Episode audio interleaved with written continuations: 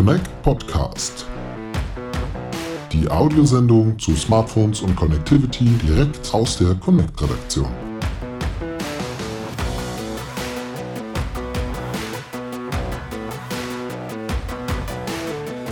Ja, hallo und herzlich willkommen zu einer neuen Folge unseres Connect Podcasts und zu der ersten Folge unseres Connect Videocasts. Wir nehmen heute nämlich nicht nur Audio auf, sondern wir nehmen zu dem ganzen Thema auch ein Video auf und das können Sie sich, liebe Hörer, dann auch auf unserem YouTube-Kanal, den Connect Tech Channel, einmal anschauen, wenn Sie möchten.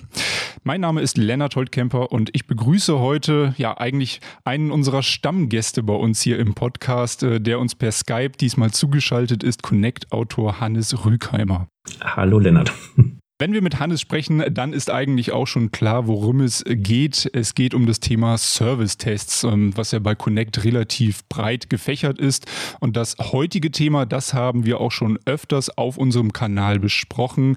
Und es ist in der Öffentlichkeit auch ja omnipräsent, kann man eigentlich sagen. Heute geht es um Elektromobilität. Genauer gesagt um die Ladeinfrastruktur denn wir haben nun bereits zum dritten Mal mit unserem Partner Umlaut einen Ladenetztest durchgeführt, um die Frage zu beantworten, welcher Ladenetzbetreiber für Elektroautofahrer aktuell die beste Qualität liefert. Ja, Hannes, der Druck auf die Ladeinfrastruktur, der steigt ja gerade ziemlich stark, oder? Absolut, ja. Also das merkt man an den Zahlen. Wir haben das für die Geschichte ein bisschen recherchiert, wie es mit Zulassungen von Elektroautos und Hybridautos, aber natürlich mhm. vor allen Dingen den reinen Stromern aussieht und wie da die Ladeinfrastruktur folgt. Also beides wächst, aber die Zulassungszahlen wachsen schneller. da wirkt sich dann natürlich schon die Förderung aus und vielleicht auch ein Stück weit gewachsenes Umweltbewusstsein bei den mhm. Fahrern. Und das führt halt wirklich dazu, dass das Verhältnis von E-Autos zu Ladesäulen ähm, sich verschlechtert. Also wir haben das mal ausgerechnet, es sind im Augenblick 17 Elektrofahrzeuge pro Ladepunkt in Deutschland. Und es gibt so eine EU-Zahl, okay. die sagt, ein anzustrebender Wert wäre 10. Also mit anderen Worten, die Infrastruktur ist im Augenblick gut unter Druck. Oh, das ähm, hört sich so an. Ja, das, das kann ich auch nur aus eigener Sicht so ein bisschen ähm, noch untermauern.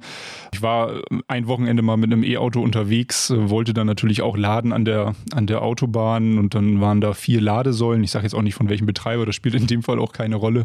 Aber von diesen vier Ladesäulen ging eine nicht. Ähm, zwei waren besetzt und bei der dritten hatte sich jemand so komisch hingestellt, dass es dann schwierig war, sich da noch zwischen ja, zu Ja, da sind wir schon mitten in der Praxis. Also das hatten, hatten wir auch da unsere Testfahrer Praxis, bestätigt. Ja. Irgendwie, also eine Test Testfahrerin vor allen Dingen, die das seit Anfang an, seit, seit unserem ersten Ladenetztest, den wir ja vor ähm, anderthalb Jahren durchgeführt hatten, immer mitgemacht hatten. Die sagte, zum ersten Mal ist es ihr auch passiert, dass sie bei so einem geplanten Ladestopp einfach warten musste, bis sie an der Reihe war. Mhm. Und äh, was du zu den Autos sagst, komisch geparkt, da müssen wir tatsächlich manchmal auch die Autofahrer ein bisschen in Schutz nehmen. Es liegt nämlich zum Teil auch wirklich an den Ladesäulen, dass die Kabel so kurz sind, dass wenn der Ladeport am Auto auf der falschen Seite in Anführungszeichen ist, dass dann ähm, es einem nichts anderes übrig bleibt, als wirklich zwischen den beiden eingezeichneten Boxen zu parken, was natürlich höchst unelegant aussieht, aber dann wirklich für den Fahrer oft die einzige Chance ist, an seinen Strom ranzukommen. Was kannst du uns denn so generell zur Abdeckung in Deutschland sagen? Gibt es da ein Nord-Süd-Gefälle? Gibt es da ein Ost-West-Gefälle? Oder ist das über Deutschland eigentlich relativ gleichmäßig verteilt? Ist, wenn man jetzt irgendwie so insgesamt Ladepunkte zählt, durchaus gleichmäßig. Wo sich natürlich Gefälle abzeichnen, das ist, wenn man dann auf die Ebene der Anbieter runtergeht. Also eine, eine NBW mhm. zum Beispiel, die ja sehr stark immer abschneidet in unserem Test, die hat natürlich ihre Basis in Baden-Württemberg, die ist auch in anderen Bundesländern unterwegs, aber die ist dann natürlich logischerweise, wenn ich so eine Ladekarte habe, ähm, im, im Süden einfach deutlich häufiger zu finden als zum Beispiel im Osten. Dann gibt's aber wiederum andere Anbieter, die die Stromkonzerne aus dem äh, Ruhrgebiet, EWE e und E.ON, die sind natürlich dort zu Hause und entsprechend dort stark. Und so verteilt sich das dann insgesamt schon ein bisschen. Also man muss, hm. es, es gibt jetzt sicherlich keine weißen Flecken in dem Sinne von ähm, fahr da bloß nie mit dem E-Auto rein, sonst kommst du nicht mehr raus. Ja. Irgendwie so schlimm ist es nicht. Ja, und was viele Kritiker, glaube ich, auch nicht wissen, ist, dass auch nicht alle Aspekte, die jetzt das Laden verfügbarer, komfortabler machen würden, ja, diese Ladenetzbetreiber selber in der Hand haben. Es geht da in Deutschland, glaube ich, schon wieder recht bürokratisch zur Sache, oder? Genau, ganz genau. Also das, das war auch ein Feedback. Wir sind ja jetzt im ständigen Austausch mit den Anbietern, wie wir es in unseren anderen Tests im Mobilfunk und so ja auch machen und hören uns natürlich auch deren Feedback zu unseren Tests an ähm, auch um uns weiterzuentwickeln, aber auch um natürlich ein besseres Gefühl für den Markt zu bekommen. Und, und ein relativ häufig angebrachter Punkt war, so Dinge wie Ausschilderung, Beleuchtung ähm, würden wir ja gerne verbessern, aber können wir nicht mhm. oder, oder haben wir einfach wahnsinnige Hürden. Das hat auf den Autobahnen zum Beispiel damit zu tun, dass auf den Rastplätzen, wo diese Ladestationen ja in der Regel sind, ähm, eine Autobahn GmbH zuständig ist, dann auch nochmal möglicherweise ein, ein Raststättenbetreiber, der da irgendwie ähm, die Gesamthoheit über das Gelände hat ähm, die Kommunen, die im Zweifelsfall mhm. da auch noch ein Wörtchen mitzureden haben. Dann äh, bei den Schildern, das fand ich zum Teil auch schon wirklich ein bisschen erschreckend irgendwie, dass ein Landratsamt dann auch einfach mal sagt, nö, finden wir doof, sehen wir keinen Grund für, da machen wir kein Schild und so weiter. Und das hat uns ähm, dazu gebracht, zum einen, dass wir das auch mal thematisiert haben in der Geschichte, wir haben einen Kasten dazu gemacht und zum anderen, dass wir halt auch als Connect nochmal einen deutlichen Appell in Richtung Politik machen wollen. Ähm, das Ziel, E-Mobilität zu fördern, hat nicht nur mit Geld zu tun, sicher auch sehr viel mit Geld. Aber es geht mhm. eben auch um solche Aspekte wie mal irgendwie die Verordnungen und, und Zulassungsvorschriften und das Prozedere für solche Dinge einfach ein bisschen zu entschlacken. Eigentlich ein ähnliches Bild wie beim Mobilfunkausbau, oder? Also ja, also wir kommen immer wieder, das ist auch dann mein Mantra zu diesen Geschichten und ich habe es dir, glaube ich, auch in drei Podcastern hier mit erzählt irgendwie. es gibt einfach wahnsinnig ja. viele Parallelen. Das, was in der E-Mobilität gerade passiert, das erinnert mich wahnsinnig an die ersten fünf bis zehn Jahre des Mobilfunks. Und das gibt uns natürlich auch wiederum die Hoffnung, dass es mit der E-Mobilität dann auch noch ein bisschen äh, sich professionalisieren wird und dass wir da auch mal einen Status mhm. erreichen, wie wir ihn heute im Mobilfunk haben. Toi, toi, toi, da können wir nur auf Holz klopfen, sozusagen. wir haben ja in diesem Jahr den Testumfang noch mal ein gutes Stück erweitert, vor allem geografisch. Was kannst du uns dann zum Testdesign erzählen dieses Jahr? Ja, wie du schon sagst, also das letzte, was wir gemacht hatten, war Deutschland, Österreich, Schweiz und jetzt haben wir noch Benelux dazu genommen. So kommen wir also insgesamt auf sechs Länder. Belgien, Niederlande und Luxemburg jetzt mhm. noch dazu. Der Gedanke ist natürlich, ein Autofahrer, egal welchen Antrieb er benutzt, möchte natürlich auch gerne mal ins benachbarte Ausland fahren.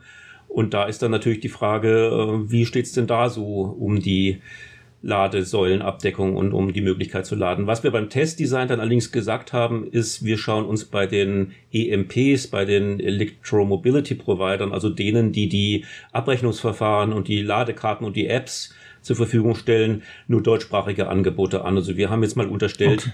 dass der Großteil unserer deutschsprachigen Leser sich jetzt nicht unbedingt mit französischen Apps und französischen Anbietern, als französischsprachigen Anbietern beschäftigen wollen wird. Das ist verständlich. Ähm, genau, du hattest es Genau, du hattest es gerade gesagt, EMPs, dann gibt es noch CPOs. Ähm, kannst du uns noch einmal ganz kurz den Unterschied erläutern? Ja, also auch da wieder die Analogie zum Mobilfunk. Die, die EMP sind sozusagen die, die Service Provider, also die, die letzten Endes diese, dieses Produkt, diese Leistung, ähm, Elektromobilität oder, oder zumindest Aufladen vermarkten, verkaufen, den Kunden nahebringen. Und die CPOs sind die eigentlichen Netzbetreiber, sind die, die die Säulen hinstellen, sind die, die ähm, für die Infrastruktur an sich sorgen. Äh, zum Teil gibt's dann auch Überschneidungen in diesen Rollen. Also es gibt Unternehmen, die einfach in beiden Feldern aktiv sind. NBW, Smartrix, äh, Move sind da Beispiele aus unserem Testfeld jetzt. Ähm, und es gibt auch noch so ein bisschen Grauzone, dass auch ein CPO dann mal seine eigene App hat und sein eigenes Zahlungssystem anbietet, aber dann halt nur für seine eigenen Säulen und nicht für andere. Ähm, deshalb haben wir eben diese Unterscheidung getroffen, weil die auch den Markt eigentlich relativ gut abbildet. Und die Testfahrer sind jetzt aber auch nicht an jeder Säule gewesen, haben aber schon auch einige Kilometer runtergerissen. Allerdings, oder? ja. Also Kilometer kommen wir ganz ordentlich. Ähm, allein in Deutschland waren es 3000. In den Nachbarländern kommen wir dann ja wahrscheinlich jeweils dazu. Kann ich dann auch die Zahlen nochmal nennen. Ähm, mhm. Wir haben diesmal drei Testfahrzeuge gehabt. Das ist auch eins mehr als letztes Mal. Und die wurden wiederum dann auch von unterschiedlichen Teams bewegt. Ähm, also dadurch, dass wir jetzt sechs Länder besucht haben, waren das schon ganz ordentliche Touren. Allein Deutschland haben wir zum Beispiel ja. auch in zwei aufgeteilt. Es gab eine Nordroute und eine Südroute. In der Südroute wurde dann auch noch mal kurz nach Österreich mit reingeschaut, in der Nordroute noch mal kurz in, ähm, nach Niederlande, in die Niederlande vor allen Dingen. Also das ähm, war schon ein ganzes Stück mehr Aufwand als beim letzten Mal. Dann schauen wir doch auf die Ergebnisse, Hannes. Ähm, schauen wir uns vielleicht erst Deutschland an. Was kannst du uns da zum Abschneiden der einzelnen Betreiber sagen? Es gibt ja insbesondere bei den CPOs immer so ein Kopf-an-Kopf-Rennen zwischen NBW und Ionity. Die hatten sich die letzten Male schon jeweils um die Spitzenpositionen gekloppt, gestritten. Ähm, das war dieses Mal nicht anders und wir können also für Deutschland dieses Mal NBW zu einem Doppelsieg beglückwünschen. Die mhm. haben sowohl in der EMP-Kategorie als auch in der CPO-Kategorie gewonnen, jeweils mit knappem Abstand vor dem ähm, Nachfolger, vor dem Verfolger, aber doch so deutlich, dass wir auf jeden Fall da ähm, einen klaren Testsieg ausrufen können. Es gibt noch in beiden Kategorien weitere wirklich gute Angebote. Also bei den EMPs ist es insbesondere Maingau. Die sind auch sehr beliebt bei Elektrofahrern, ähm, weil sie auch eine breite Abdeckung an Ladepunkten haben und weil sie auch ähm, vergleichsweise günstige Tarife immer noch anbieten. Was immer so ein Knackpunkt ist, ist Ionity. Was zahle ich eigentlich dafür? Es ist ja grundsätzlich mhm. so, dass wir in unseren Netztests nicht auf die Tarife gucken. Dafür haben wir eigene Tariftests. Die Netztests sollen nur die Technik bewerten und nicht irgendeinen Quotienten aus, aus Leistung und Preis bilden. Aber Ionity kann halt für Elektrofahrer wirklich ein sehr, sehr luxuriöses, teures Angebot sein. Das mhm. sieht ein bisschen anders aus für Fahrer der Automarken, die hinter diesem Verbund stecken. Also wer ein Audi, ein BMW, ein Mercedes, aber auch ein Hyundai zum Beispiel hat, der lädt in der Regel bei Ionity etwas günstiger, äh, weil es da eben spezielle Paketangebote gibt. Aber wenn ich jetzt eben mit einem Auto einer anderen Marke an so eine Säule fahre, dann zahle ich bis zu 79 Cent pro Kilowattstunde. Und da ist eben, ja. äh, um ähm, den Satz jetzt wieder zu Ende zu führen, Maingau äh, wirklich ein bisschen günstiger dran. Die verlangen, glaube ich, 75 Cent und sind deshalb eben für Leute, die ähm, preisbewusst laden wollen, dann wirklich auch ähm, ein, ein beliebtes Angebot. Wie sieht es so generell mit der Preistransparenz aus bei den Anbietern? Die ist unterschiedlich. Das ist ja auch ein Bewertungskriterium bei uns. Ähm, da legen wir auch Wert drauf und geben auch Punkte dafür, wie klar kommuniziert denn die App, die Säule, ähm, was denn mich das Laden jetzt kosten wird. Und ähm, das zeigt sich dann natürlich auch in unserer Rangfolge. Also da sind die, die weit vorne mhm. in der Tabelle liegen, wie eine NBW, wie eine Maingau, ähm, sicherlich besser aufgestellt, als wenn wir jetzt in Deutschland bleiben, zum Beispiel EWE, e, denen wir da nicht so sehr viele Punkte speziell in dieser Kategorie geben konnten. Was allerdings auch ein Stück weit damit zu tun haben, dass hat, dass die sich natürlich in erster Linie an ihre eigenen Stromkunden wenden und ähm, da deshalb in der App nicht ganz so transparent oder nicht, nicht ganz so ähm, nach vorne stellen, was denn jetzt eigentlich der Ladevorgang genau kostet. Gut, also ENBW meintest du und Ionity auf den vorderen Plätzen. Wie sieht es hintenrum aus? Fastnet, Allego und E.ON haben auch jeweils die Note gut bekommen, sind also in Deutschland auch mhm. wirklich empfehlenswerte Angebote, was jetzt die Ladepunkte an sich betrifft. Mit im Testfeld war ja auch Shell beispielsweise, die ja auch jetzt äh, neben ihren Tankstellen sogar jetzt auch Elektrotankstellen anbieten. Was hat Shell vielleicht noch zu verbessern in ihrem Angebot?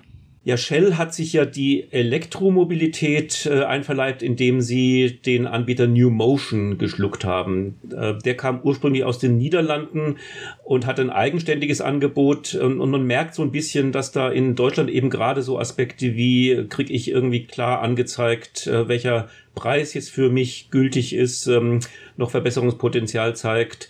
Äh, ich kann es auch selber bestätigen. Also ich fahre ein Hybridauto, lade es aber nach Möglichkeit mhm. auch gerne, weil man ja irgendwie versucht, immer auf einen günstigen Elektroschnitt zu kommen. Ähm, dass es bei diesen Shell New Motion bzw. Shell Recharge heißen die jetzt ja irgendwie Ladesäulen, dann auch durchaus mal zu Verwirrungen kommen kann, dass in der App nicht so wirklich klar wird, welche von den vier Ladepunkten, vor denen ich jetzt stehe, ist denn jetzt der, den ich über die App aktiviere. Also das sind so Handling-Schwächen, ähm, die den Anbieter Punkte gekostet haben und wo man aber sicherlich auch mit ein paar gezielten Eingriffen was verbessern kann in Zukunft. Hm. Wenn wir uns jetzt von Deutschland mal abwenden und in das EU-Ausland blicken, wie steht Deutschland da im Vergleich? Also in der, in der Bewertung ziemlich gut. Wir haben aber auch natürlich gute Angebote in den anderen Ländern. Ähm, auch da gibt's oft die Note gut. Äh, relativ weit vorne oder relativ oft wieder vorne Ionity. In der Schweiz, in Österreich und in Belgien haben die in der CPO-Kategorie dann auch gewonnen. Jeweils mit mehr oder weniger knappem Vorsprung vor ihren lokalen besten Konkurrenten. Aber wie gesagt, wenn man so ein bisschen schaut, können sich die deutschen Angebote da, ähm, was unser Bewertungsschema betrifft, durchaus sehen lassen. Ja, das ist doch erfreulich zu hören, dass wir da auf einem guten Weg sind. Welches EU-Land hat denn noch so ein bisschen Nachholbedarf, was das ganze Thema E-Mobilität angeht? Ja, neu dabei sind, wie gesagt, die Benelux-Länder. Da war in Belgien die ähm, Situation auch relativ klar. Da, wie gesagt, Ionity erster Platz, Fastnet als sehr guter zweiter Anbieter. In den Niederlanden, was ja der Heimatmarkt von Fastnet ist, ähm, hat Fastnet auch wirklich klar gewonnen.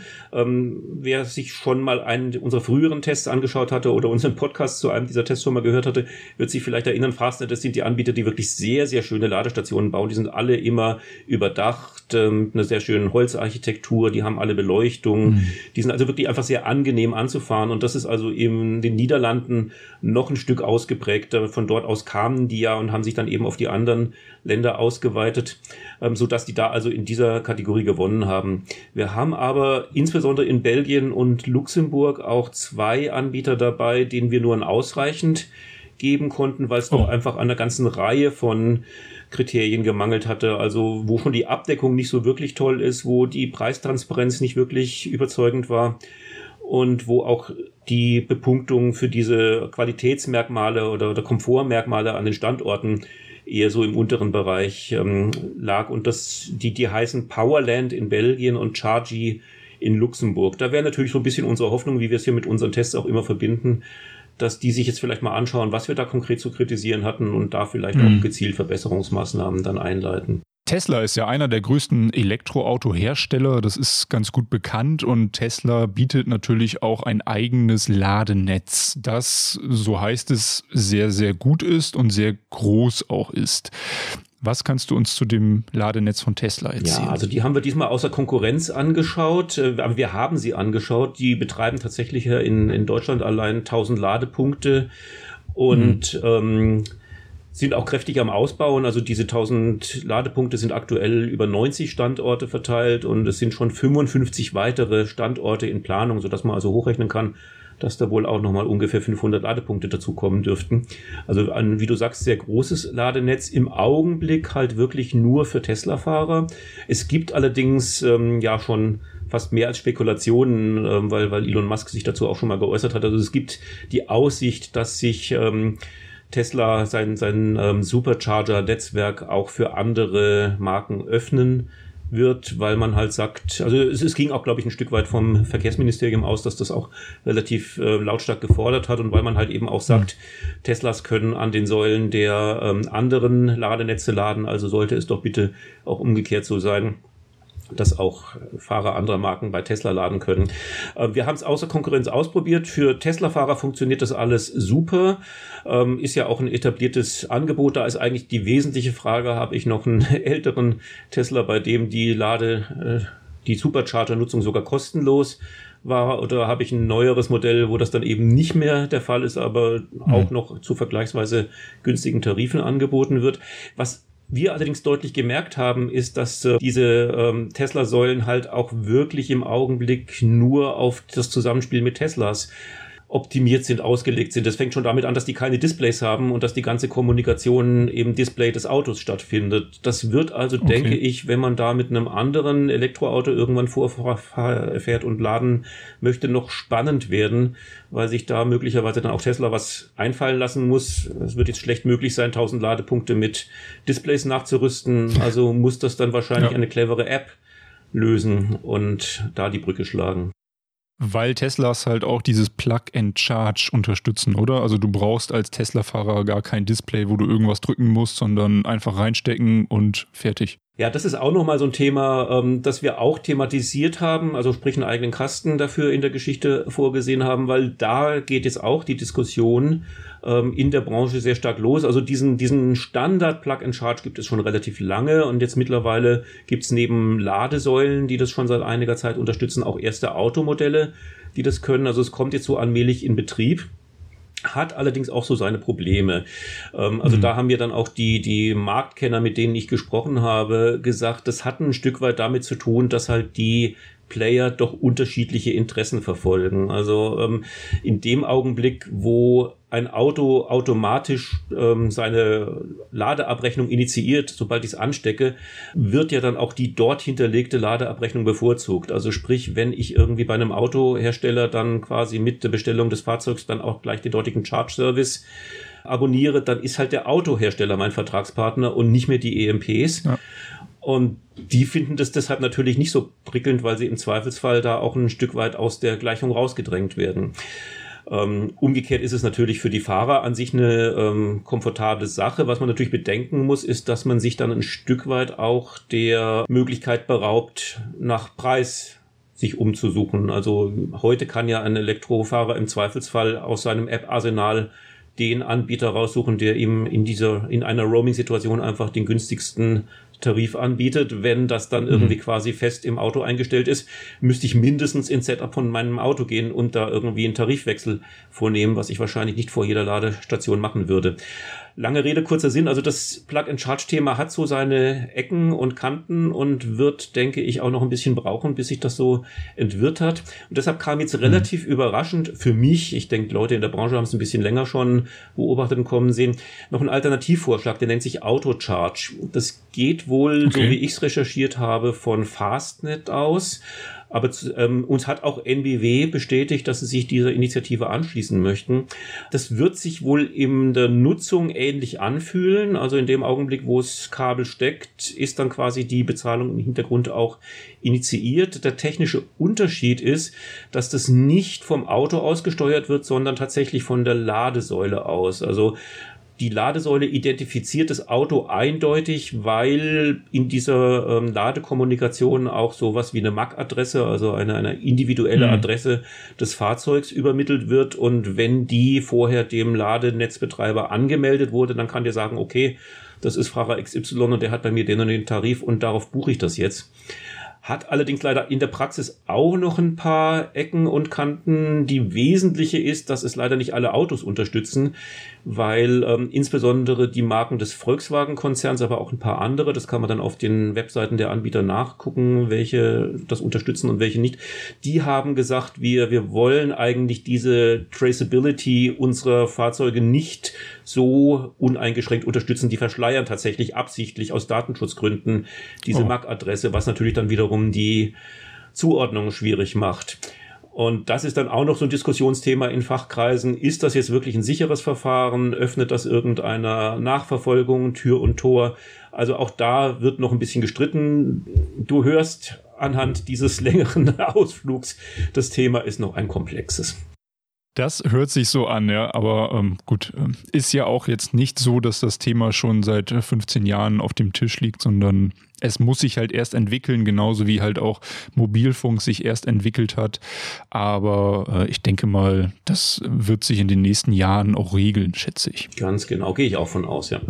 Was ist denn dein Fazit jetzt von dem Test, gerade auch mit Blick aufs letzte Jahr?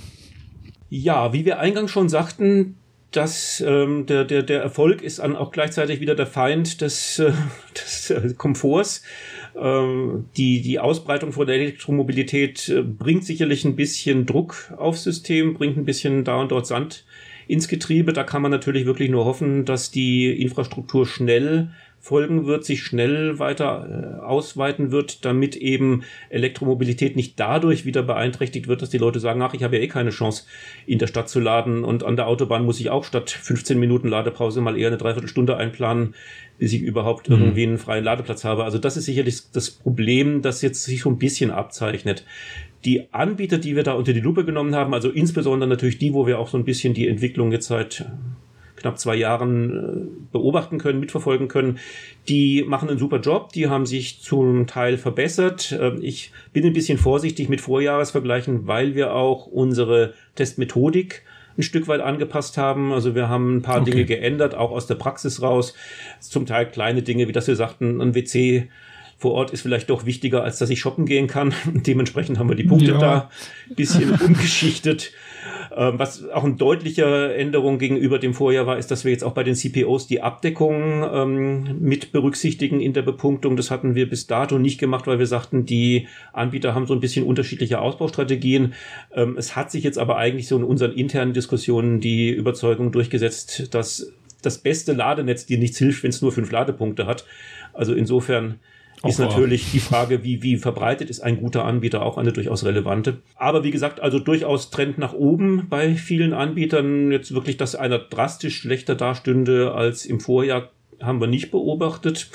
Wie vorhin auch schon mal kurz angesprochen, in den Ländern, wo wir zum ersten Mal hingucken, sehen wir bei einigen der neu hinzugekommenen Anbieter ein bisschen Optimierungsbedarf, aber das ist ja dann auch etwas, ähm, wofür wir gerne in die Diskussion mit den Anbietern gehen, um da hm auch den Markt voranzutreiben, was ja auch immer als Redaktion Connect unser Anspruch ist.